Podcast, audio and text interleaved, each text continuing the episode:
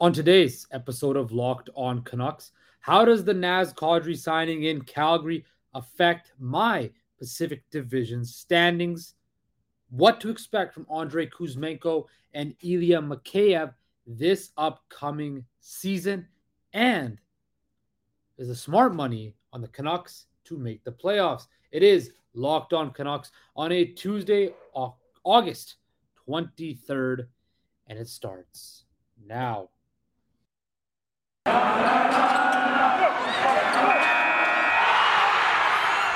Locked On Canucks, your daily podcast on the Vancouver Canucks. Part of the Locked On Podcast Network, your team every day. Hello, everybody, and welcome to Locked On Canucks, the show that keeps you locked in on all things Vancouver Canucks. I'm, of course, your host, Justin Cooney. I hope you guys are doing well. I want to thank you for making Locked On Canucks your first listen of the day. We are free and, of course, available, wherever you get your podcast services. Of course, you can find me on Twitter at _process sports. You can find our show's Twitter at Locked On Canucks. Please also like and subscribe to our YouTube channel. So, again, we're in the dog days of summer. Weather's beautiful. Hockey's not really on the front burner right now. But, of course, there was a big move at the end of last week that I briefly touched on before we headed to my interview with Locked On Kings last week, which I hope you all enjoyed.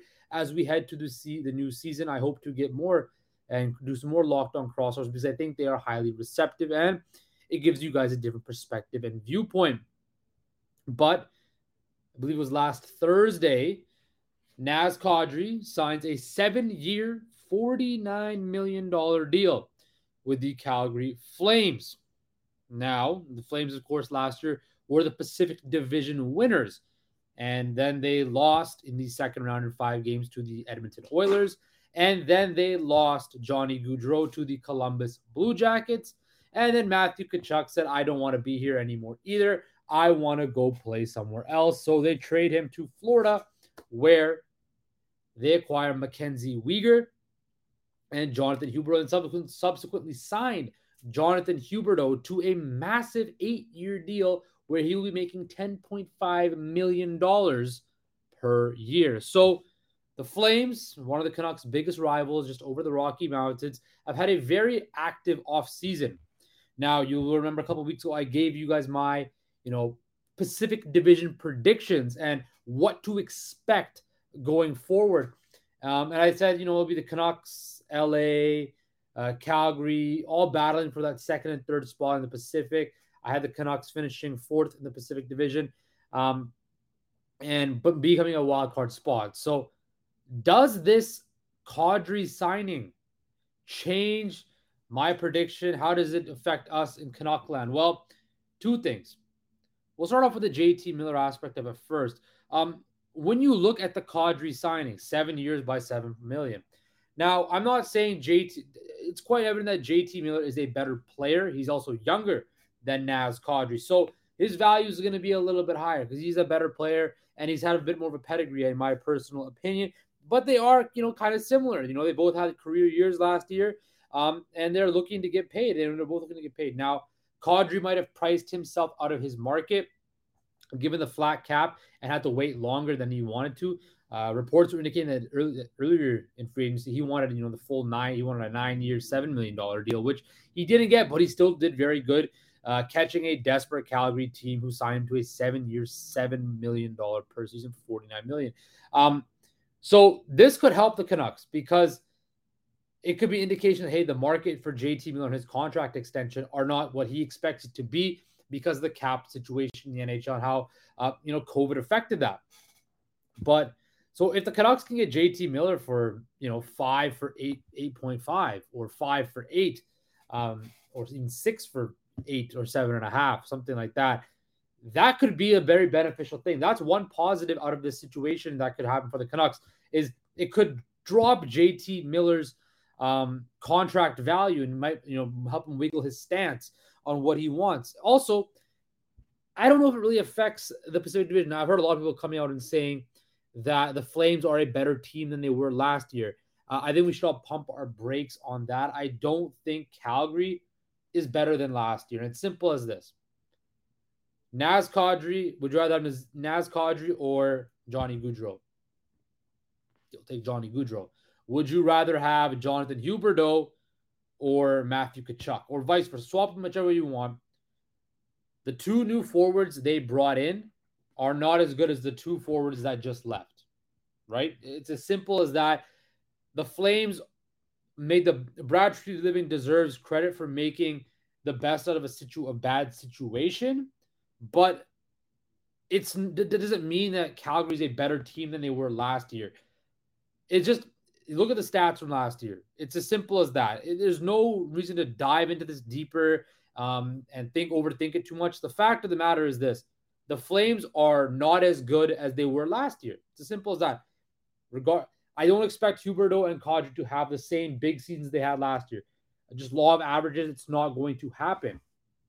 How are they going to fit under Daryl Sutter's system? Now everybody says, well, Kadri will fit perfectly well in Daryl Sutter's system. Well, think about us and Canucks fans. How many free agent signings have there been that we thought would fit like a glove? Louis Eriksson, we thought would fit like a glove. Verbata, the list goes on. You never know until you get that player in the locker room. Speaking of locker rooms, you saw that video on social media of Mackenzie Weegar getting his Flames sweater. The Flames need a new arena because there are dressing rooms in local, like, community arenas that are nicer than what the Calgary Flames have. That is horrible. And if you think that doesn't matter, it does. Because that's the reason why the Canucks are upgrading Rogers Arena in their dressing room, which are currently 35 million times better than what the Flames have right now. There's a reason. Players want to be pampered. They want to be treated well. They want to be comfortable at their place of work. And hell, like I said, there's places where I've played beer league that have nicer dressing rooms than what the Calgary Flames have. So, but going back to the Flames of the Pacific Division and for the Canucks, who knows how this experiment is going to work? Yeah, the Flames, if you look on paper, they have a playoff caliber roster, but we don't know how these new pieces are going to fit in Calgary. And for Canucks fans, that should not be nothing to worry about because I believe the Canucks forward group is just as deep as the Flames. Now, Calgary's got a better defense core, but the goaltending matchup is even too. So when I think, look at this, right? The Canucks still are in the same position. They're going to be competing with the Flames and the Kings for the second and third position in the division. Do I still think Calgary will get that second and third spot? I do, right? But I don't think it's out of the realm of possibility that Calgary takes a major step back, right? I don't understand why people are jumping to the conclusion that Calgary is better than last year. Just because Brad Treliving did a good job of getting out of a sticky situation, that doesn't mean the team is necessarily better. He did good. I will give him credit for that. He did good to get, instead of going on a full rebuild, this team has the ability to compete for, the playoffs and potentially a Stanley Cup. I don't think Calgary is in the upper echelon with the Edmontons, the Colorados, the St. Louis's, the Minnesotas. I just don't think that they're in that echelon. The other thing for Calgary is this, and this is where it will be really happy for Canucks fans. Once the Canucks cap space clears up, which eventually it will, eventually it will over the next season or two. There will be ability to make moves. The Calgary Flames right now, if they do not win a Stanley Cup in the next 2 to 3 seasons, that Huberdeau contract will look horrible. The Kadri contract will look horrible. The Markstrom contract, the Tanev contract, all these other contracts for these mid-30 players are going to look very bad, and this team is going to be crippled. And for Canucks fans like us, people that watch the Canucks, we will be sitting there enjoying the show as the Calgary Flames burst into flames. And just because they're not, if they don't win, this franchise is going to be screwed royally. Nobody's going to want to take that Huberdeau or Kadri contract off your books. So the fact of the matter is this, and this is the last thing I want to say is for the Canucks aspect of it. Don't stress. The Canucks will still have an opportunity to compete with the Flames. The Flames are not world beaters. They're going to take a step back. The law of average just says they are. They're not going to be as good because they lost their two best players and replace them with good players, but not guys that are as good. So I don't see this situation as positive as other people might think it, but that's just me, and people might think I'm delusional, but I don't care. That's how I feel. So that's that about Calgary and how it affects the Canucks in the Pacific Division. Like I said before, the Canucks will finish third or fourth. I'm thinking fourth and still get a wild card spot. I do think Calgary is a playoff team, but they're not a Stanley Cup contender. They're not better than they were last year. It's as simple as that. So coming up after the break, I'm going to talk about the Canucks' newest Russian acquisitions, Andrei Kuzmenko and Ilya Mikheyev, and what to expect from them next season. But first, we have a important message to give you from NHTSA.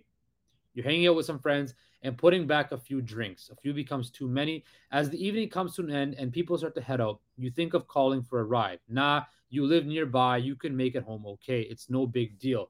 What are the odds you get pulled over? And even so, what's the worst that could happen? Your insurance goes up. You lose your license. You lose your job. You total your car. You kill someone. Everyone knows the risk of driving drunk. The results are tragic and often deadly. However, that doesn't stop everyone from getting behind the wheel while under the influence. That's why police officers are out right now looking for impaired drivers on our roads to save lives. So if you think you're okay to drive after a few drinks, think again, play it safe and plan ahead. Get a ride. It only takes one mistake to change your life or someone else's forever. Drive sober or get pulled over.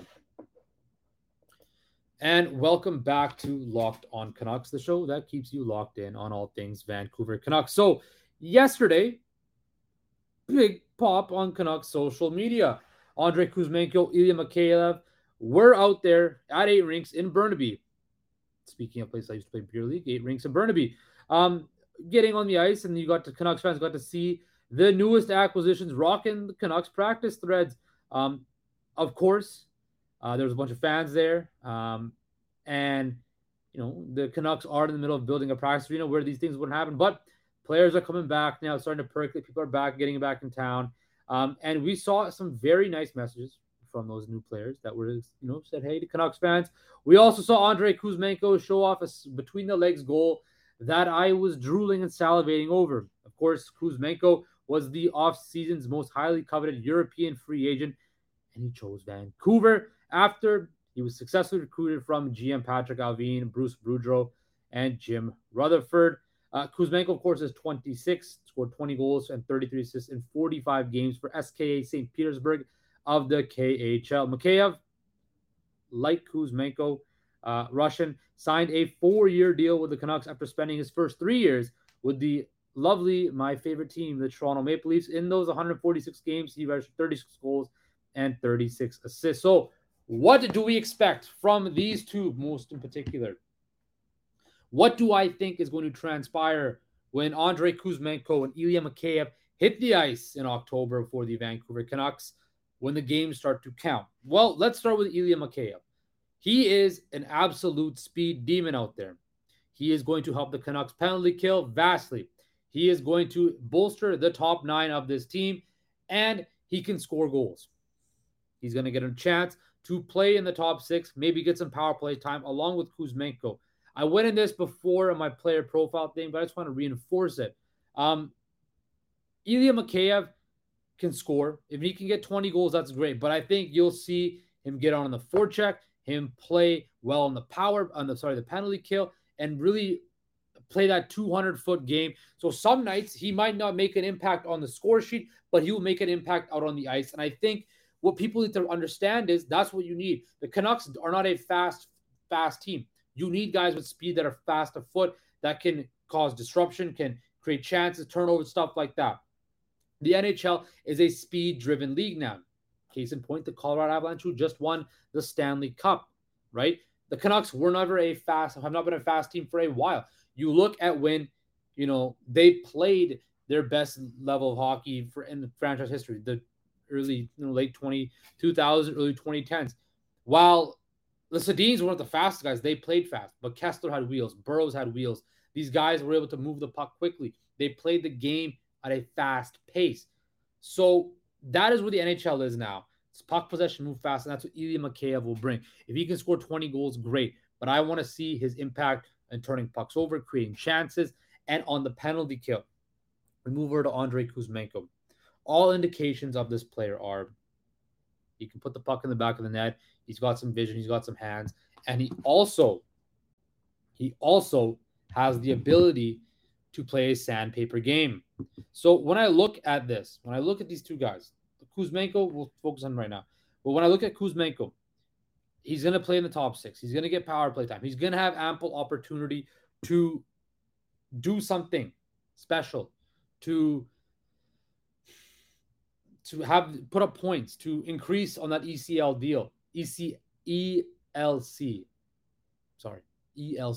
entry-level contract. I think Andrei Kuzmenko has all the ingredients to play well. Now, it all depends on how Bruce Boudreau deploys him, and it depends on where he sits in the lineup, but I see him playing on a line with Bo Horvat. If it was me, I'd probably go Mikheyev, Horvat, and Kuzmenko on a second line behind the Lotto line. And then you put on, Dickinson, Podkolzin, and whoever else, right? I think that would be a very good line. It's got speed. They all have some sandpaper, and they all can play the 200-foot game.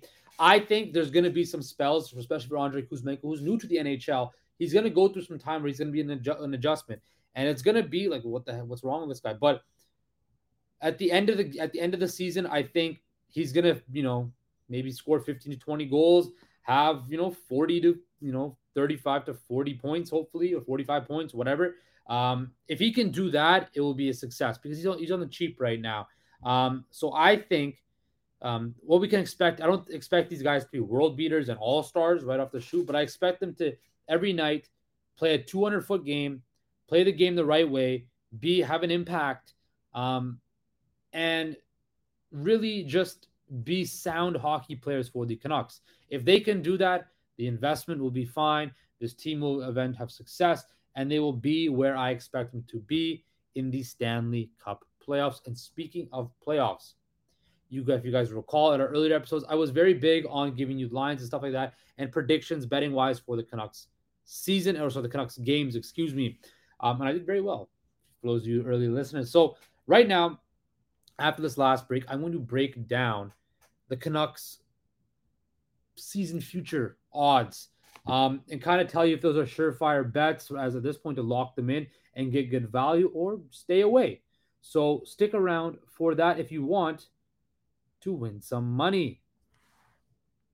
And welcome back to the Locked On Canucks podcast. I'm, of course, your host, Justin Cooney. Hope you guys are all doing well. Final segment, we are back with a little bit of betting. As you know, betting has taken over the world in the sports. And, I think that's, a great indication on statistics and trends and how to gauge where your team is at. So we're going to go through a little fun segment where I'm going to go through certain Canucks future bets and tell you if those are good value to lock in. Well, we'll start off with the big granddaddy of them all, the Stanley Cup. The Canucks are plus 5,000 in the same realm as the Ottawa Senators. The Nashville Predators, Dallas Stars are plus 4,500. The winner of the Detroit Red Wings are plus 5,500. So the Canucks are long shots. I wouldn't put money on that. I don't think the Canucks are going to win the Stanley Cup. This year, I think, barring a miracle and something crazy going on, the divine intervention or something, the Canucks are not winning the Stanley Cup. So I would stay away from that bet. Team points. To record 100 plus points in the season, the Canucks are plus 210, around the same as the Dallas Stars, the Washington Capitals, and the Nashville Predators. You look at it, the Canucks want to be a playoff team. They're going to need to improve on the 90 points, 92 points, or whatever they had last year. They're going to need to get law of averages says they're going to have to get around 96 to 98 points just to squeak into a final playoff spot. So you're going to have to be hovering around that 100-point bar. Do I think this Canucks team is 3 or 4 wins better than they were last year? Well, I think that team was on pace to get 100 points anyway, and you've added to this team to make it better. So do I think the Canucks will get 100 points? I would take it, plus 210. That's decent odds. A $10 bet on that would win you guys, I think it's $20, $21, right? So I wouldn't take – I think that's a decent deal. I think this Canucks team is 3 to 4 wins better than it was last year. I think that team was on pace to score on a 100-point pace, and they're better. So I think this Canucks team has the chance, and it's a decent bet for them to win enough games to get 100 points or be in enough one-goal shootout games where they can, you know, reach the 100-point mark. Conference winner bet, the Canucks currently are plus 2,300 to win the Western Conference. Like I said, I don't see that happening. There's too many good teams in the West. Surprisingly, Calgary's got the second-best odds with Edmonton and Vegas. Colorado is the proverbial favorite, but I find that very interesting that Calgary and Edmonton are up there. I think Edmonton, again, is, you know, a really good chance to do it, but Calgary, it's just the hype of this whole Naz Kadri deal and stuff like that. I'm not really too hyped up on that. Division winners. The Canucks are currently plus 1,000 to win the Pacific Division. As I said, I don't think the Canucks are this year are good enough to make make that leap to be win the Pacific Division. This one's interesting. To have the worst record in the NHL this season, the Canucks are plus 7,000 to have the worst record. Do not take that bet. The Canucks will not have the worst record in the NHL. I think that belongs to either Arizona, Chicago, or Montreal. Finally, the most important bet to make the playoffs. The Canucks are minus 134. Take that bet. Put your money on it because the Vancouver Canucks will be making the playoffs this year. You can book it. The drought ends. The Canucks will make the playoffs as they are currently constituted. That is all the time we have today for Locked On Canucks. Lock in those bets. Win some money. Or if not, just listen to me and hopefully I win some money and pray for me. But I want to thank you for making Locked On Canucks your first listen every day.